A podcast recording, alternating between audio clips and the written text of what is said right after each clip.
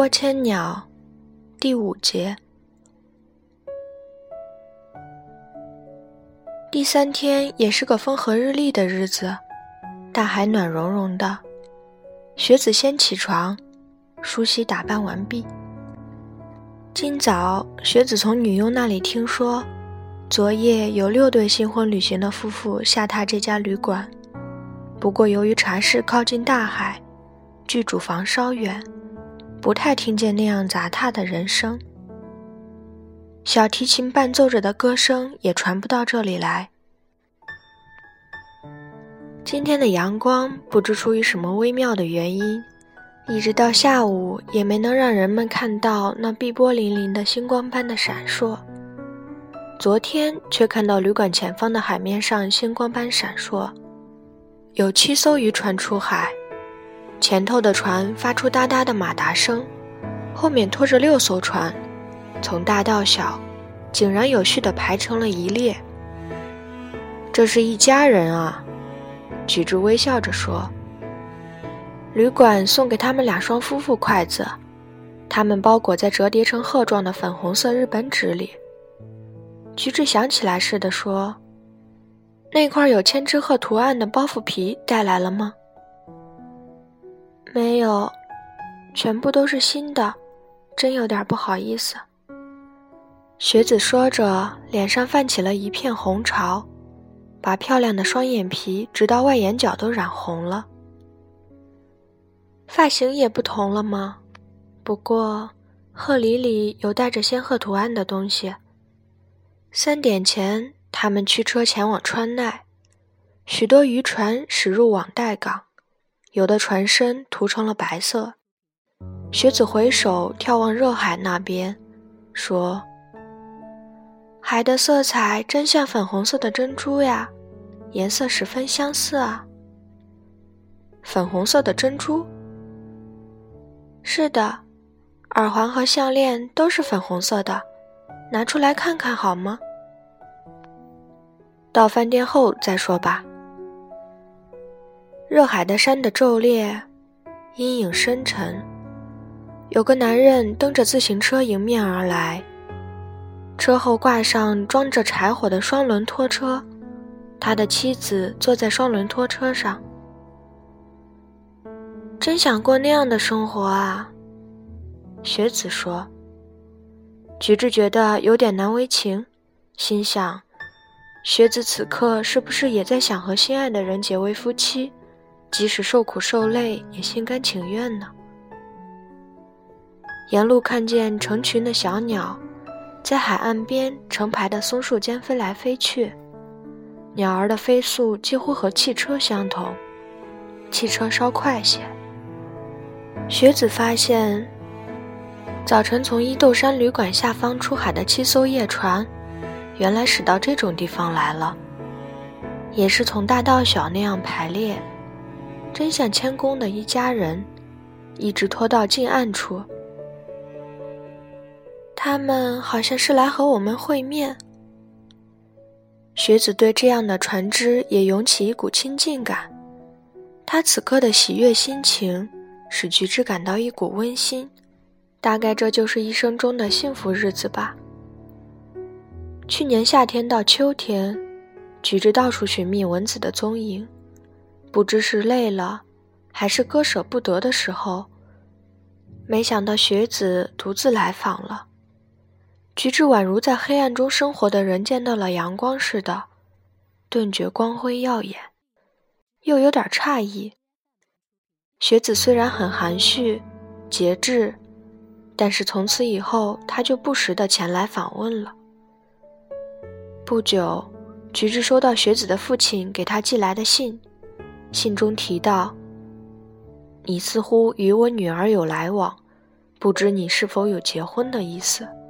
早先曾通过立本镜子商谈过婚姻事宜，我和那人都希望女儿前往她最先想去的地方。这封信表明，他父母担心他们两人的交往，也可以理解为对菊治有所警惕，但也是父母代为传递了女儿的意思。自此至今，已过了整整一年。菊治始终在等待文子的心情和渴望娶学子的心情之间徘徊。然而，每当想起太田夫人，以及自己因为追求文子而陷于悔恨、垂头丧气，眼前就会出现千只白鹤飞舞在早晨的天空，或是飞舞在黄昏的上空的幻影。那就是学子。为了观赏夜船。学子向菊治这边走了过来，而后就没有再回到原来的坐席上。在川奈饭店里，他们被引领到三楼尽头的房间，两面没有墙壁，都是眺望景致的玻璃窗。海是圆的呀，学子开朗地说：“原来水平线和缓地画出了一个圆圈。”可以看见草坪中的游泳池对面，有五六个身穿淡青色制服的女排球员，肩扛高尔夫球袋走了上来。透过西面的窗户，可以望见展现在眼前的攀登富士山的路线。他们想走到宽阔的草坪上。好强劲的风啊！菊治背向西风说：“没关系，管它刮什么风呢，咱们走吧。”学子用力拽着菊治的手，折回房间后，菊治就进入浴室。这期间，学子梳整头发，换了件衬衫，准备去餐厅用餐。带上这个去吗？学子说着，将珍珠耳环和项链让菊治看了看。用过晚餐后，他们在日光室待了好大一会儿。这是一间伸向庭园的椭圆形大房间，但这是平日，房间内只有菊治他们。四周围着帷幕，有一对绽开的山茶花盆栽，伸向椭圆的前方。然后他们又来到大厅里，落坐在壁炉前的长椅子上。壁炉里燃烧着大劈柴，壁炉的上方还是放置着一对盆栽。绽放着大朵君子兰，早开花的红梅树则漂亮地养在长椅后面的大花瓶里。高高的天花板上也是英国式的木构件，看上去十分调和。橘子靠在皮椅上，长久地凝视着壁炉里的火焰。学子也目不转睛地盯着，把脸颊烘得火辣辣的。他们折回房间的时候。厚厚的帷幕已经拉上了。房间虽宽敞，却是个单间，学子只好在浴室处更换衣裳。菊治依然穿着旅馆备好的浴衣，坐在椅子上。学子换上睡衣，不觉间站到了菊治的眼前。他穿一身自由型的和服，袖子稍短，袖口呈圆形。像是圆露袖，和服料子像是西服质地的新款花样，在带点古雅风趣的朱红色上散落着白色的小纹，着实是一派纯真的感觉。他系上一条柔软的绿色缎子窄腰带，活像一个洋娃娃，在红里子的内里露出了洁白的浴衣。这和服真漂亮呀，是你自己设计的吗？原露袖同原露袖有点不一样，这是我随便制作的。学子说着，走向梳妆台。房间里只留下梳妆台上的灯光，他们在微亮中进入了梦乡。当菊之墨的睁开睡眼时，传来咚的一声巨响，强风在呼啸，庭园的尽头是悬崖绝壁。他想，可能是澎湃的波涛撞击悬崖发出的声响吧。他朝雪子那边看了看，雪子不在睡铺里，他已伫立在窗际。你怎么啦？菊治说着，也站起身来走了过去。咚的一声响，让人毛骨悚然，海面上呈现出桃红色的火光呢。瞧呀！那是灯塔吧？我被惊醒了，害怕的睡不着，从刚才就起来看了。那是波涛声。菊治说着，把手搭在雪子的肩膀上。把我叫醒就好了嘛。雪子的心仿佛被大海夺走了。瞧，桃红色的光在闪亮呢。是灯塔吗？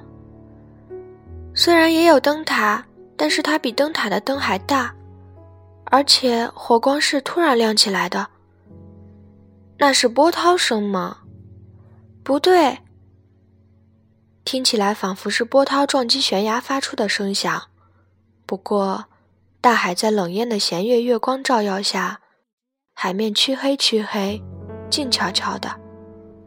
菊治也观看了好大一会儿。灯塔的闪烁同桃红色的闪光不一样。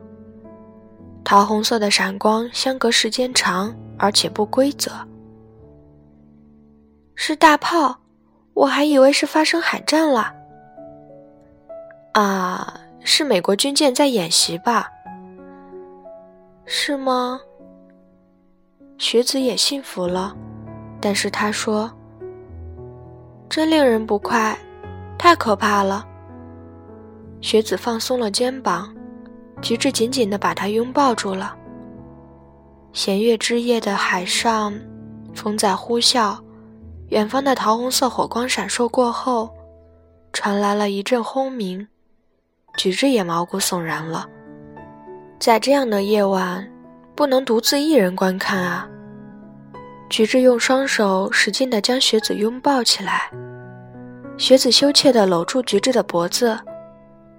菊治浑身仿佛被一种悲伤的情绪所浸染。他断断续续地说：“我嘛，并不残废，我并不残废，但我记忆的污点和贝德行为，这家伙不会饶恕啊。”雪子像是昏了过去似的，沉甸甸的依偎在橘枝的怀里。波千鸟第五节到此结束，感谢您的收听。